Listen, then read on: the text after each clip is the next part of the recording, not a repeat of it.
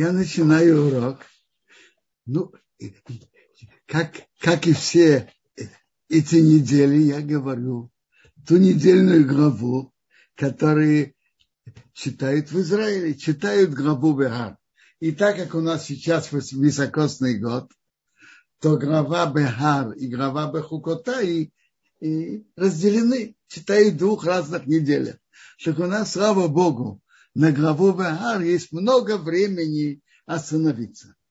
Я, пользуясь этой привилегией, я буду просто читать сразу на русском главу, и пока по ходу дела буду говорить комментарии.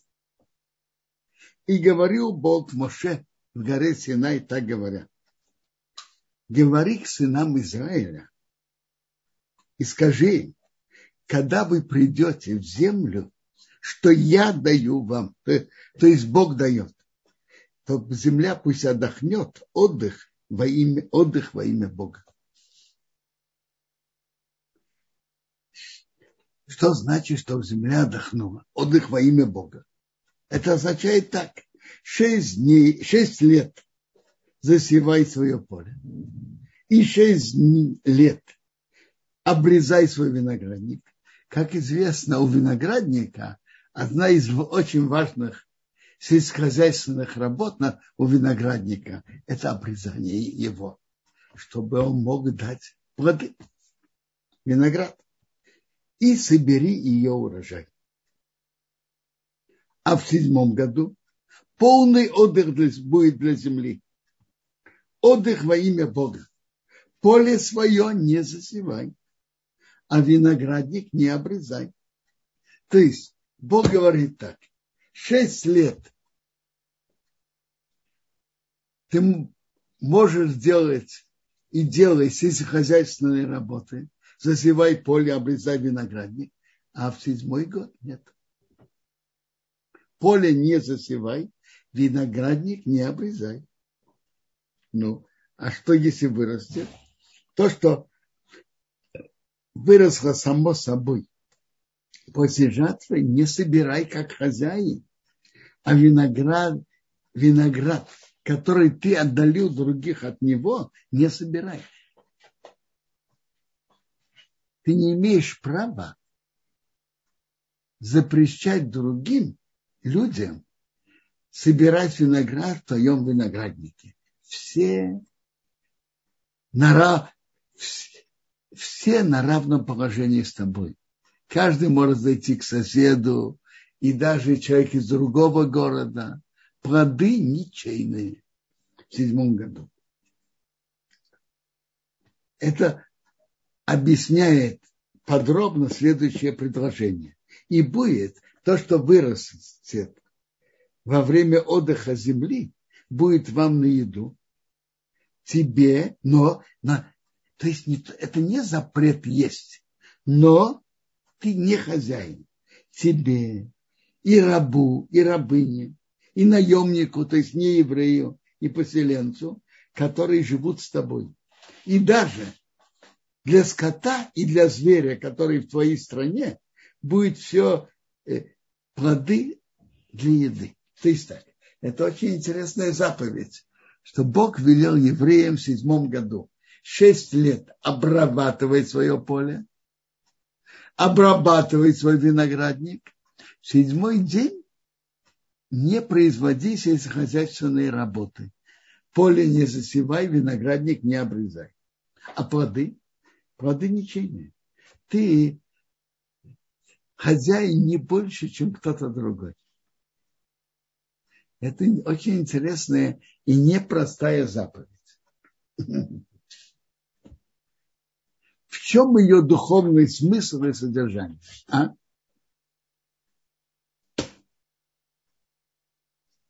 Каждая мецва имеет свой духовный смысл. Иногда мы его знаем, а иногда не знаем. В книге Хинух, который говорит на все э, заповеди, их содержание духовное, давайте откроем, что Хинух говорит.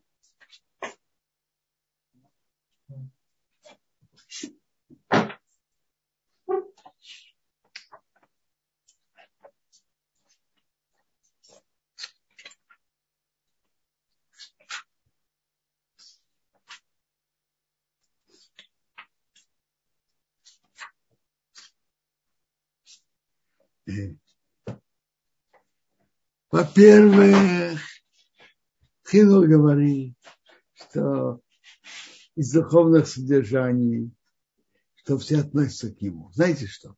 Я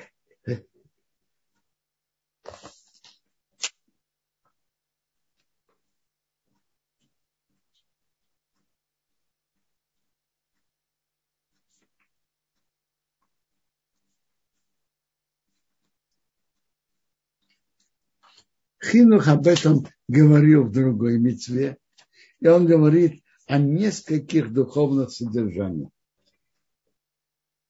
Во-первых, седьмой год – это наподобие седьмого дня, что Бог велел шесть дней работать, седьмой отдохнуть. То же самое семь дней, семь лет на поле обрабатывать.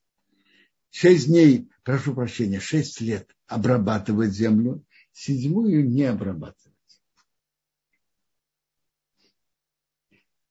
И он говорит так, приучиться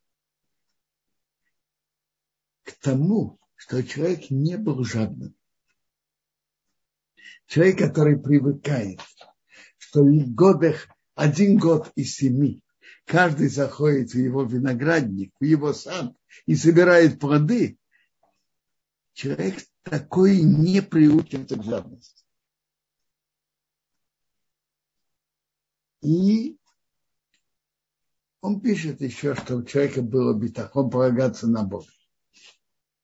Но мне кажется, самый, самое первое содержание Шмиты, это знаете какое? Он говорит про то, что приучиться не быть жадным, не приучиться качестве полагаться на Бога. Понятно, что человек который основной еди, единственный доход или основной доход от его сада один год не обрабатывать или один год не зазевать поле, это очень непростое испытание. Э, интересная вещь что заповедь о Шмите, она, она особая, и она очень важная. В первую очередь она, конечно, касается земледельцев. И понятно, что это непростая заповедь. А в чем ее содержание? Я сказал вам несколько объяснений из Хинуха. Но мне кажется, что самое основное и простое содержание, это знаете что? Чтобы, когда еврейский народ входит в страну Израиля, знать и ощущать, что это земля Бога. И Он дал ее нам в аренду, на пользование. А когда есть хозяин, то когда хозяин позволяет, обраба, позволяет обрабатывать, мы обрабатываем. А когда хозяин говорит не обрабатывать, арендарий следует указанию хозяина. Мы еще продолжим о духовном содержании шмиты, шмиты дальше. Очень интересно, что когда евреи жили в своей стране во времена первого храма, много, много лет, большой, евреи соблюдали шмиту. Были годы, когда соблюдали, были годы, когда нет, как и другие заповеди.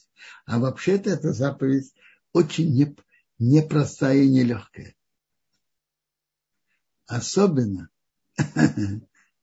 когда так в те годы а единственное основа экономической жизни было земледелие. Сейчас многие, которые занимаются земледелием, иногда у них есть еще, еще работа. А во время, когда евреи жили в своей стране, времена первого храма, до него, времена второго храма, это был единственный приход, единственный источник заработка. Так это была, была непростая заповедь. Но Бог сказал, подчеркнул тут так, когда вы придете в страну, что я даю вам, земля отдохнет, отдых во имя Бога. Дальше мы будем читать, какое, какое благословление Бог посылает тем, которые ее соблюдают. Слава Богу, в наше время есть знач, значительный процент земледельцев, которые соблюдают эту заповедь. И это большая браха для всего еврейского народа. Об этом мы будем говорить подробнее в продолжении разбора главы.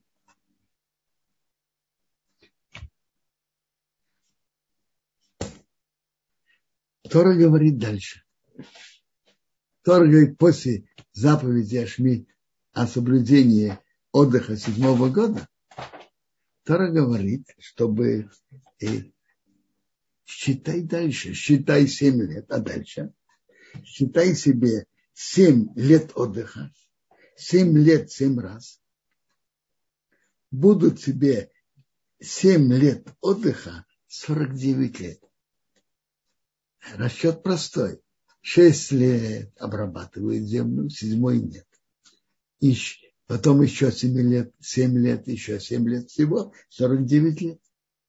А 50-й год – это особый. Проведи рок седьмой месяц, десятый день месяца, Йом-Кипур, проведите рок во всей вашей стране. То есть это год особый, юбил, юбилей. Слово юбилей это, это история, юбил. Осветите 50-й год и объявите свободу стране для всех ее жителей. Это Йовел будет для вас. Почему это называется Йовел? Йовел называется баран.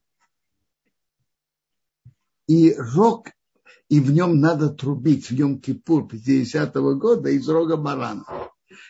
Баран называется Йовел, рог барана называется Йовел. И год 50 тоже называется Йовел, потому что в нем Йом-Кипур трубит из рога барана. И вернитесь каждый к своему э,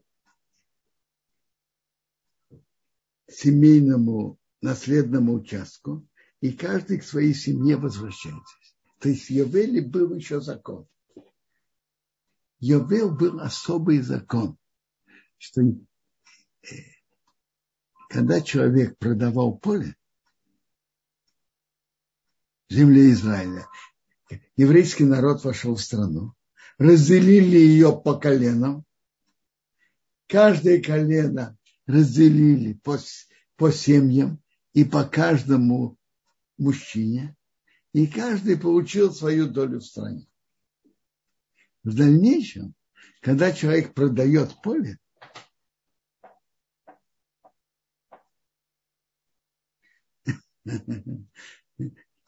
человек продает поле, то продажа не навечно.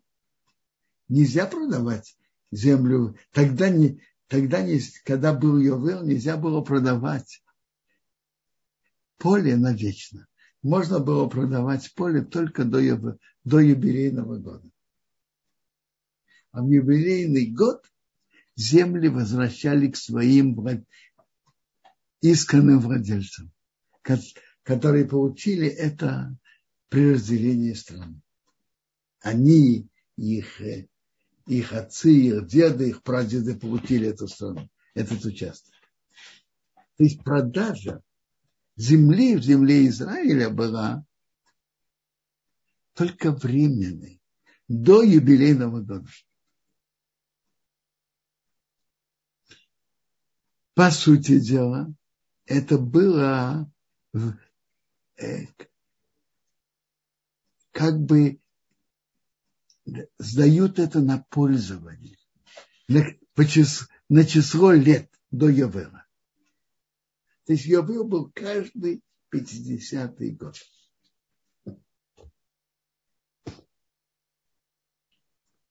И второе, что было, что рабы которые были проданы в рабство, в юбилейный год освобождались. Поля возвращались своим прежним хозя... хозяевам, а рабы освобождались. А в чем духовный смысл, что поля возвращались к своим прошлым владельцам? В чем смысл? Папа Зацал объяснял это очень просто. В каждой деревне каждый имел свой участок земли. Вы представьте себе, что, что происходит. У кого-то, у кого-то идет экономическая удача в обработке своего поля, а у кого-то нет. Кто-то стал богатым, кто-то бедным. И что происходило? Богатый. Теперь, в то время основное, основной приход человека был от земледелия. И только основное, я понимаю, единственное. Как правило, единственное. Представьте себе, что у кого-то дела пошли хорошо, хорошие урожаи, и он хорошо продал их, заработал. А теперь у него есть деньги сбоку. Что обычно человек делает? Он хочет расшириться. Он покупает еще поле у соседа, еще одного соседа. Получается, у кого-то несколько полей, а у другого ни одного. А тогда и основной приход был от полей. Бог хотел, что, что бы ни было, чтобы даже если кто-то обеднел, но это у него нету поля, и на какое-то время нету прихода, но постепенно все возвращается на свои места. И приходит юбилейный год, поля возвращаются к своим владельцам. Чтобы не было, такое, не было такого положения, у кого-то несколько полей, а у другого ни одного. Даже кто-то обеднел, и из-за бедности он продал, это все до юбилейного года. А в юбилейный год все возвращается обратно. Теперь он говорит про юбилейный год. 50-й год. Он имеет те же правила обработки земли, как и седьмой год Шмита. Не засевайте, не собирайте, как хозяева, то, что вырастет, и не собирайте виноград, который вы отдалили других а, от него. То есть вы не хозяева урожая, потому что это Йовел, он святой. Вы имеете тоже право есть, как и все другие. как и все другие. То есть так, в Йовел, 49-й год Йовел, а после, прошу прощения, 49-й год, седьмая семилетка это Шмита. А потом идет 50-й год и 50-й год тоже нельзя засевать поле, нельзя обрезать виноградник, а то, что вырастет, оно ничем. Это очень интересная и непростая заповедь. Теперь в юбилейный год поля возвращаются своим владельцам, а рабы освобождаются.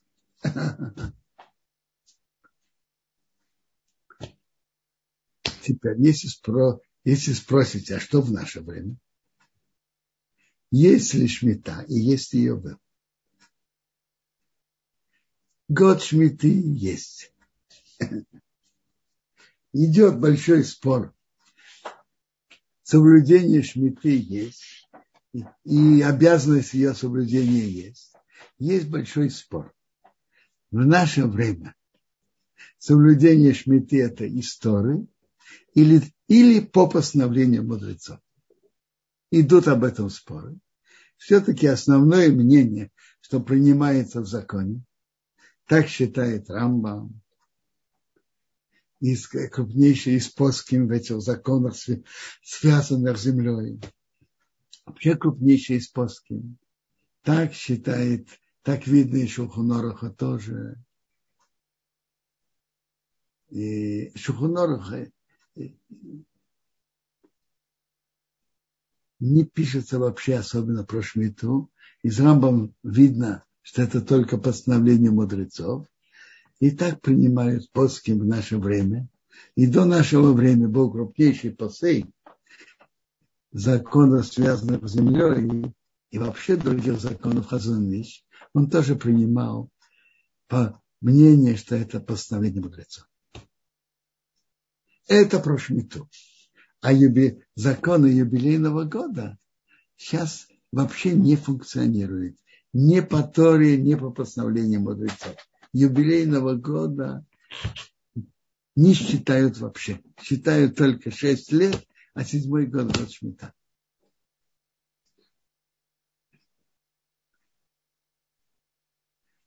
Между прочим, вы знаете, что сейчас мы находимся в середине года Шмиты.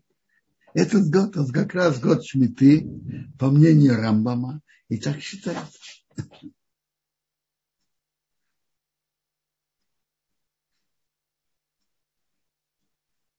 И интересно, что есть сельскохозяйственные поселения и земледельцы, частные единицы, и довольно их много, которые приняли на себя соблюдение шмиты, как Тора велела.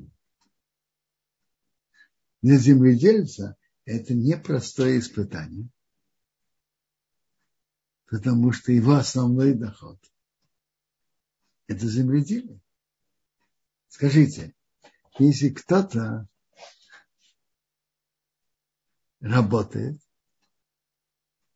и несколько месяцев он не работает. Какое экономическое положение в семье, скажите? Непростое. Несколько месяцев не получать зарплату. Непросто. А земледельцы, которые идут соблюдать шмиту, должны принять, принимают на себя изначально, что целый год они не, не, по, не получат прибыли от земли. Это непросто. В наше время им стараются помочь.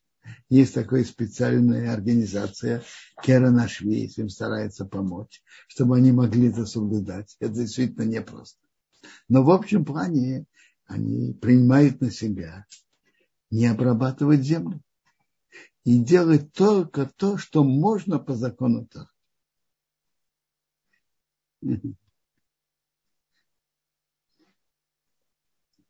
Тут в Израиле год Шмита довольно актуальный.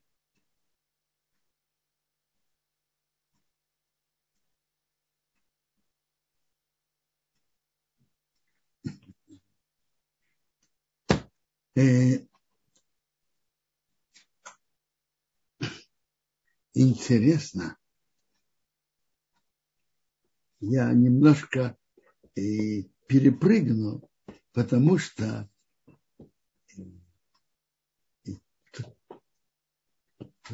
потому что я хочу эти, эту часть разобрать завтра.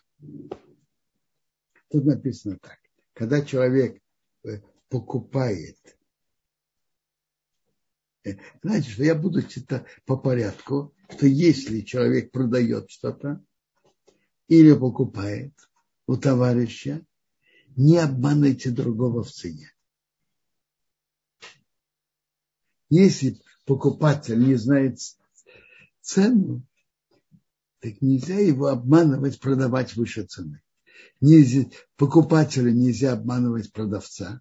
Продавцу, продавцу запрещено обманывать покупателя.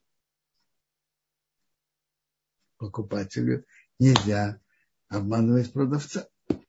Ну, на практике те, которые постоянно продают, они знают цену. Чаще всего это относится к покупателю. Но по закону закон относится к обоим. Покупателю нельзя, продавцу нельзя обманывать покупателя, а покупателю нельзя обманывать продавца. Теперь он говорит интересный закон. по количеству лет после Йовела покупайте у другого, ведь он продает годы урожая. Как мы уже говорили, когда был Йовел, продажи не было навсегда. Она была только по количеству урожайных лет. Больше лет. Цена продажи больше. Меньше лет. Цена продажи меньше. Он же продает количество урожаев. Не продает землю. И дальше Тора говорит. Соблюдайте мои законы, заповеди, соблюдайте, делайте их, и будете жить на земле спокойно. Тут Тора говорит это вообще о всех заповедях, но это написано сразу после соблюдения, после указания соблюдения года Шмиты. Так в первую очередь это говорится о соблюдении Шмиты. Земля будет давать свои плоды, будете есть досыта, и будете сидеть спокойно на ней. Что мы, мы живем, живем в Израиле, но это, эту браху, чтобы мы жили спокойно, пока мы это не, не, не совсем ощущаем.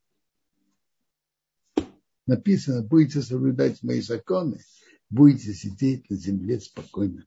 Земля будет давать свои плоды, будете есть досыта. Как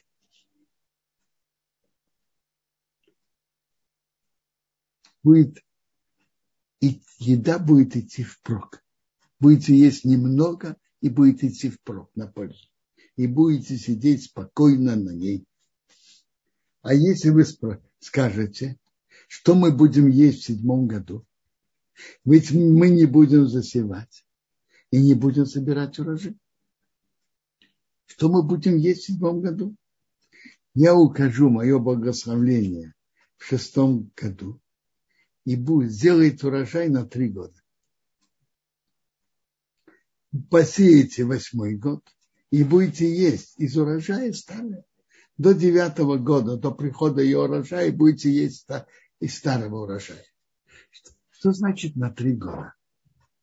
Это не имеется в виду буквально целых три года обычно. Нет, тут имеется в виду так. Зерно собирается летом шестого. Затем его обработка, молотить, веять, высушивать.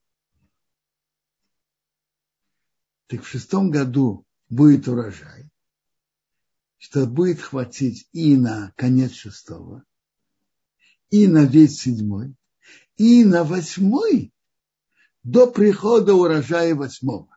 Настолько, что вы сможете даже привезти урожай из поля в амбары в девятом году. То есть, пока вы будете обрабатывать зерно, молотить, веять, высушивать, так вы не должны будете торопиться вносить в амбары.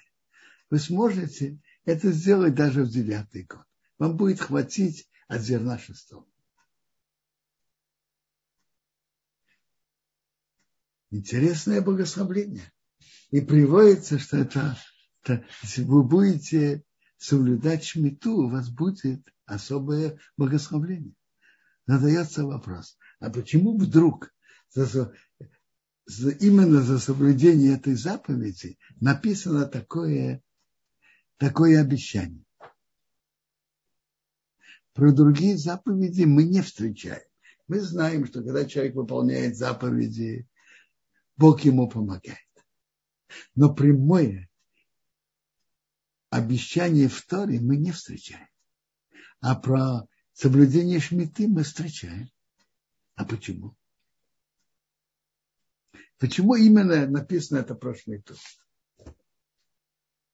Мне кажется, ответ простой. Соблюдение шмиты, как мы уже отметили, нелегкая заповедь для земледельца. Нелегкая. совсем нелегкая. Есть медраж. Гибери Коа богатыри – это кто? Те, кто соблюдает шмиту. Он видит поле пустое. Виноградник, сад необработанный. И он спокойно это соблюдает. Так как испытание в соблюдении шмиты намного больше, чем выполнение других заповедей,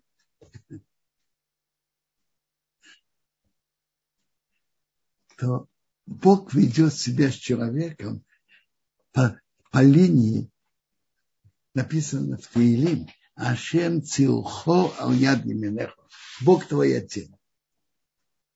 Соответственно тому, как ты предан заповедям Бога, соответственно этому Бог тебе помогает. И так как соблюдение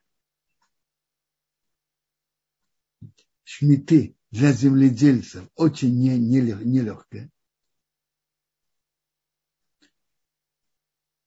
Соответственно, и помощь Бога особая. И поэтому Бог говорит о своем обещании.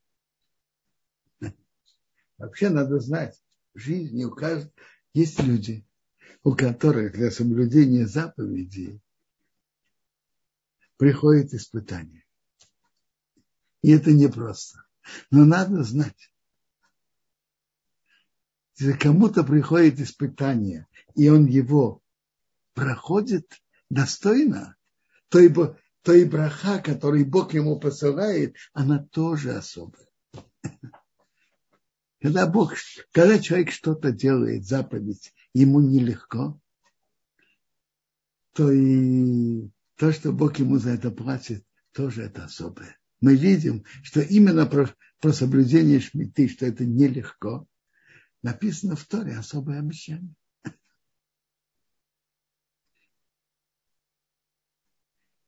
Интересно. Тут написано, что будет урожай на три года.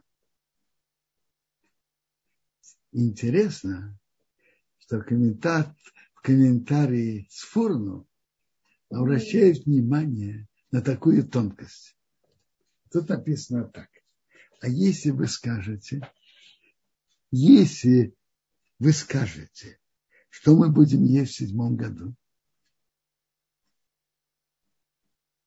ведь мы не будем засевать, не будет собирать, тогда я пошлю мое благословление. Мы знаем в Торе, что когда что-то написано, если так, то так, значит, если под если нет, так нет. А? Значит, скажем так, два человека соблюдают шмиту. Один, или, скажем, два поколения.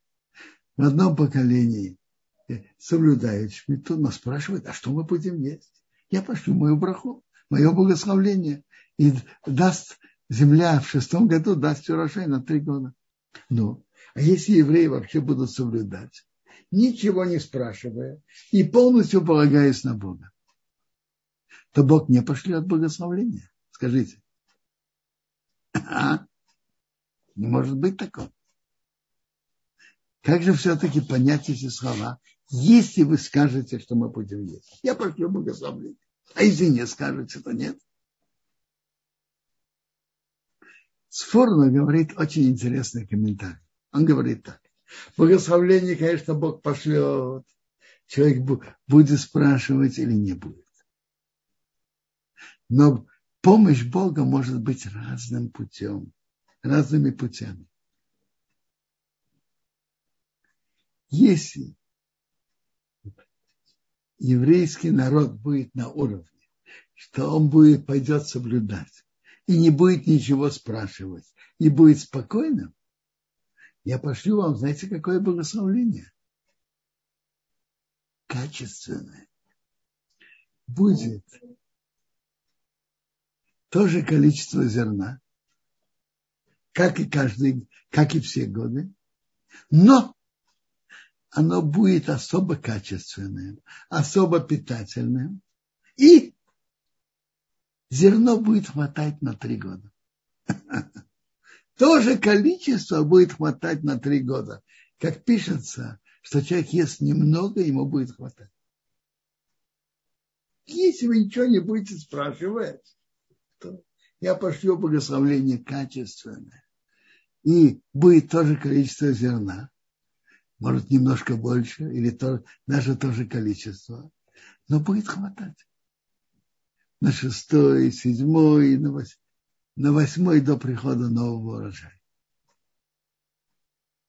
Но если вы будете неспокойны, это нехорошо, когда еврей неспокоен, то я, вы не будете спокойны, что то же количество будет хватать на, на два с половиной года. Я, я пошлю вам благословление количественное. Тогда глаз насытится, он увидит столько зерна, он будет спокоен. Что вы думаете? Какое благословление лучше? Количественное или качественное? А?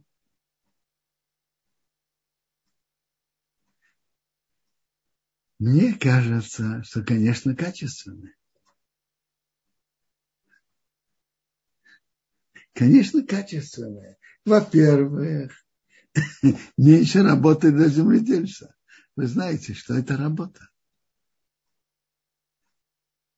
Жатва, вязать снопы, молодьба, веяние, работа.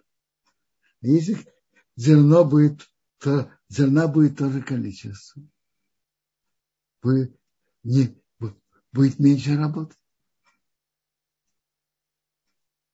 Ну и кроме того, если зерна будет два или больше раза, то, может быть, надо будет строить добавочные амбары чтобы было куда внести зерно. И если это качественная браха, жатва та же самая, молодьба та же самая, как каждый год, веяние то же самое. Не нужно строить новый амбар. Да и кроме того, если человек ест немного, ему идет впрок, Люди думают, что еда это только э, э, насыщает. Еда нужна, и Бог так создал человека. Но если немного еды хорошо переваривается, идут, идет впрок, это и лучше для здоровья. Переваривание еды это не только удовольствие и польза для здоровья, не, не только польза для здоровья, но это и работа для органов пищеварения. Если достаточно меньше еды, и это пойдет впрок, и будет достаточно организму, конечно, это легче. Лучше для организма и лучше для здоровья.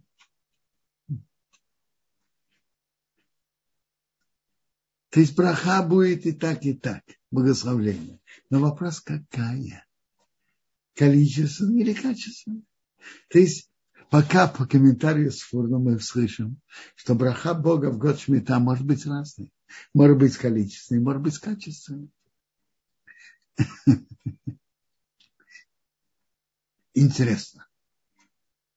Про соблюдение Шмиты написано – в Перке а вот мы читаем, но вообще-то уже намекается в Торе.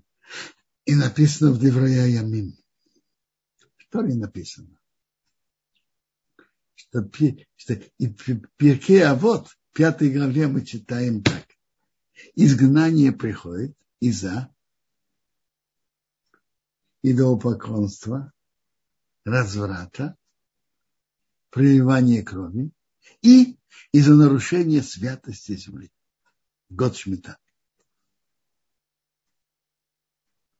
Это удивляет. Как можно поставить несоблюдение э, и, и я только прибавлю еще. Известно, что первое изгнание было 70 лет, соответственно 70 годам Шмиты и Йовел, который еврейский народ нарушал во время 890 лет, что они жили в стране. Непонятно, как можно ставить в один ряд эти три самых страшных нарушения идолопоклонство, разврат и проливание крови вместе с заповедью о шмите. Мы знаем, что эти три нарушения, они самые страшные. Они оскверняют землю. За них в Торе написано страшное наказание, смертная казнь или карет. А шмита не входит в эту категорию. И мы знаем, что на эти три нарушения еврей должен быть готов отдать жизнь и не нарушить. Мы об этом говорили подробно неделю назад. Мы говорили об этом. Эти три нарушения надо быть готовым отдать жизнь и не нарушить. Как же соблюдение шмиты попало в тот же ряд вместе с ними? Я нашел на это ответ Медраш Тират Куаним и в Гимаре Санедрин тот же кусочек. Там написано так. Я сказал вам, засев... Бог сказал еврейскому народу так. Засевайте семь лет и отдыхайте, засев... прошу прощения, засевайте шесть лет и отдыхайте в седьмой, чтобы вы знали, что земля моя. А если не будете так делать, будете изгнаны из нее. То есть соблюдение шмиты – это ее основное содержание, что мы знаем и ощущаем, что земля Израиля – это подарок Бога еврейскому народу. Но земля остается Бога. Он дает нам это на пользование. И мы должны соблюдать правила аренды, как говорят. Он дает нам, чтобы мы засевали шесть лет, а в седьмой год отдыхали. Это как бы декларация, заявление, что земля принадлежит Богу. А мы засеваем и обрабатываем землю тогда, когда Бог нам разрешает, и не обрабатываем, когда Он нам не разрешает. Люди думают, что заявление декларации это выходит на площадь и громко декларирует. Это слабые, слабая декларация. Настоящая сильная декларация – это действие человека. Вот то, что каждый из нас шесть дней работает, а в седьмой не работает, соблюдает субботу, мы заявляем этим, тот еврей, который это соблюдает, он декларирует, заявляет этим, что за шесть дней Бог создал небеса и землю. И мне легко или тяжело, в субботу я работу не буду делать, что бы то ни было. Это заявление действием, что за шесть дней Бог создал небеса и землю, а в седьмой ничего нового не создавал. И, и Бог там велел в седьмой день отдыхать. То же самое тем, что мы соблюдаем шмиту, мы объявляем, что земля Израиля – это подарок Бога еврейскому народу. И когда Бог разрешает засевать, мы засеваем. Когда Он не разрешает, мы не засеваем. Пока арендар соблюдает правила хозяина земли, земля остается у арендаря, и он продолжает ее пользоваться. И это заявление, что он знает, что это земля Бога. А если арендарь не соблюдает правила хозяина, не, соблю, не соглашает, не соблюдает правила аренды, на которые хозяин ему дал, то хозяин может какое-то время терпеть, а потом выгоняет его. То есть, другими словами, идолопоклонство, раз, за идолопоклонство, разврат и проливание крови, их знание приходит из-за страшности этих нарушений, потому что они оскверняют землю. За несоблюдение закона о шмите приходит изгнание по другой причине. Это заявление, декларация, что земля Бога. Пока мы это делаем, заявляем действиями, и соблюдаем правила, что Бог нам велел, соблюдаем шмиту, Бог оставляет нас на этой земле. И мы будем сидеть на земле спокойно.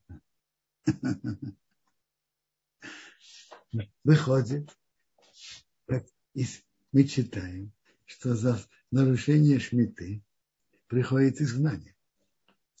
Соответственно, за соблюдение шмиты это укрепление позиции положения еврейского народа на своей земле. И написано на это, вы будете сидеть на, своей, на земле спокойно. Дай Бог, чтобы это выполнилось. Слава Богу, есть много соблюдающих шмитов. Есть такие земледельцы, которые соблюдают, и это заслуга для всего еврейского народа. Ну, есть вопросы?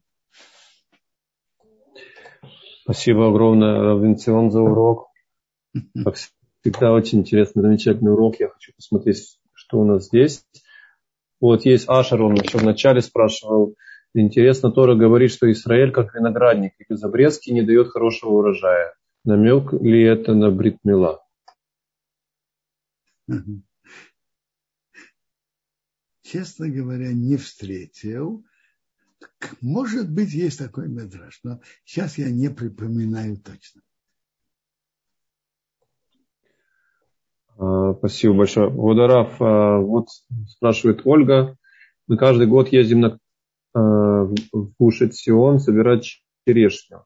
Мы не знаем, хозяин, если человек выглядит соблюдающим, можно ли собирать там черешню? Вернее, ну, не, не собирать, а покупать у него. Или нужно специальное какое-то удостоверение требовать? Смотрите, я же не знаю, кто хозяин и как. Давайте скажем честно. Есть в настоящий момент два, есть земледельцы, есть, которые соблюдают шмиту и не обрабатывают и обрабатывает землю только то, что можно по закону Торы. А есть некоторые земледельцы, среди них те, которые соблюдают, которые делают как бы продажу нееврея и продолжают, так сказать, э, действовать как обычно. Что делает тот земледелец? Я, я же не знаю. Вообще-то многие раввины были есть, были раввины, которые согласились на продажу, многие раввины на нее не согласились. Э, когда и как оформляют просьбу, послушайте, просьбу оформляют э, прямо близко к концу шмиты. Это несколько дней до Рошашана. У трех там и Хахамим, некоторые делают просто у трех евреев. Это прямо перед перед Рошашана.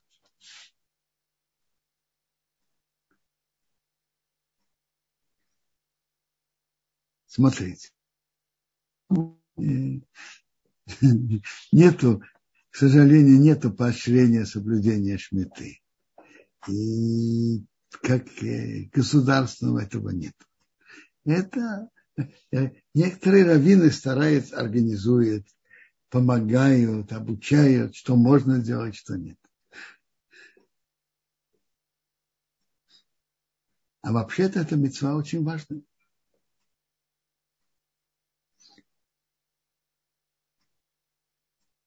Послушайте, надо знать первое, что шмита это только в земле Израиля. Ни, ни на Украине, ни в России, ни в Молдавии, ни в Соединенных Штатах, ни в Европе, ни в Австралии, нигде, кроме Израиля, нет этих, э, этих правил и законов. И только в святой земле Израиля, который Бог дал с такими условиями. Теперь, правила Шмиты, они тоже интересные. И так как сейчас Шмита, я сказал, постановление мудрецов, засевать нельзя – можно, одной из работ, которая написано в законе, что можно, поливать деревья, чтобы они не высохли. Тоже не в полной мере, но чтобы они не высохли.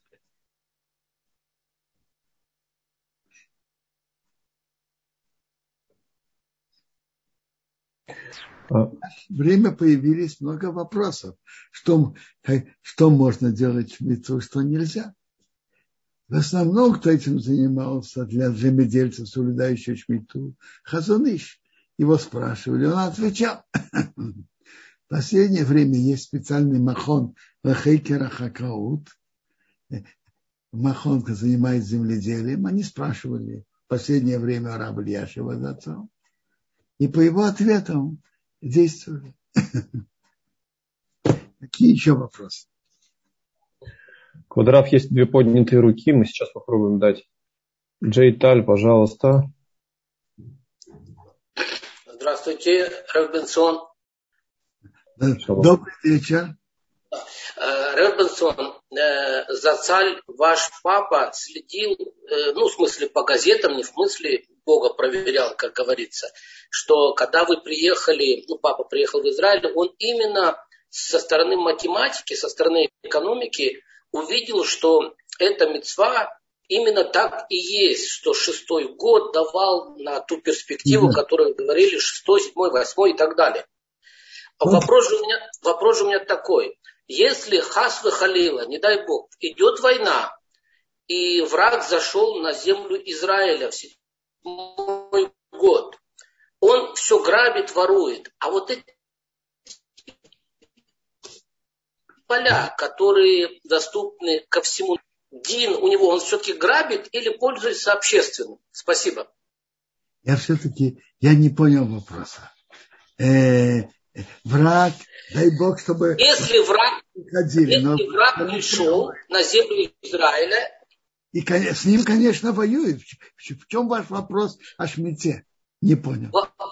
Вопрос в том, что он видит поля и пользуется этими полями он грабит или пользуется? Вот что я хотел спросить. Смотрите, что-то интересно. С одной стороны, в законе приводится, что можно охранять поля от неевреев.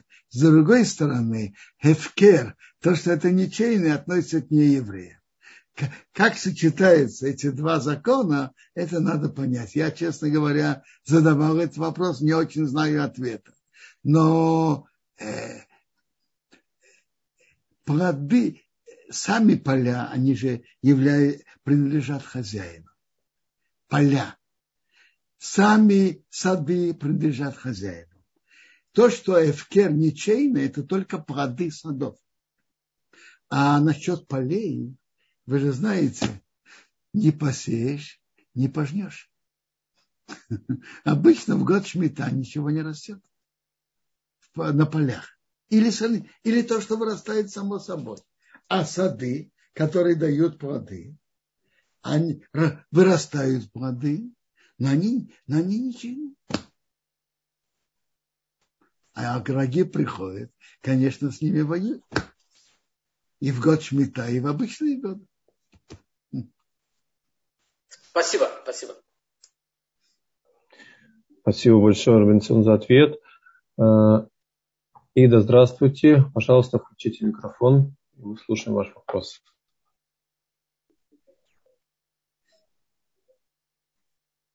Ида, увидели поднятую руку и поэтому включили вам, дали возможность включить. Включайтесь, пожалуйста. Нет, видимо, не получается. Посмотрим, что у нас в чате на YouTube-канале. Пока нет здесь. Тогда я, может быть, продолжу. Интересно, что люди, которые стали соблюдать шмиту, и те, которые соблюдают, обращают внимание, что у них есть особая браха в годе шмита, который, браха, который им помогает соблюдать, и особая э, э, помощь от Бога. Так, так рассказывают те, которые соблюдают шмиту помощь, которая приходит разными путями. Как я уже сказал, что браха может идти по разным, по разным каналам. Это может быть количественная браха, может быть качественная. По разным каналам идет браха. У Бога много путей помочь. Э,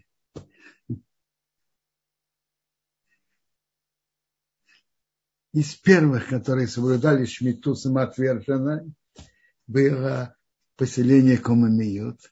И у них были разные истории, непростые, как они прошли. Одна из них рассказывает так, что после года Шмиты надо было посеять. Восьмой год. Можно сеять? Да, можно. Но зерно нужно. Нужно. Искали зерно. Но зерно, которое посеяли в год Шмита в нарушение закона о Шмите, и выросла пшеница, нельзя пользоваться. Так они должны были искать зерно прошлых лет. Они сумели достать тогда, в 50, 52 году, они сумели достать только старую пшеницу. В 53 году мы сумели достать только старую пшеницу, полусломанные, которые браковали. И специалисты по земледелию, агроном, агрономы их предупреждали, если вы посеете, вы выбрасываете деньги на ветер. И спросили их рабина Раб Мендельсон, он сказал, смотрите, раз другого зерна нет на восьмой год, мы идите и сейте, и Бог поможет. Они посеяли, и был очень хороший урожай. Лучше, чем в других местах. Вы спрашиваете, что будет, когда придет Машиах? Будут соблюдать Шмиту. И вся страна будет соблюдать. Ведь когда придет Машиах, будет под руководством царя Машиаха. И все будут соблюдать Тору. Тогда весь еврейский народ будет соблюдать Тору. Все будут соблюдать заповеди. И, конечно, законы Шмиты. Есть еще вопросы? Кокодарав, есть э, вопрос, я вижу здесь у Ирины, как будет, когда придет Машех, будет ли Шмита и будет ли она соблюдаться на а, уровне будет государства. Шмита будет, по Торе, и Йовел будет, и будут соблюдать.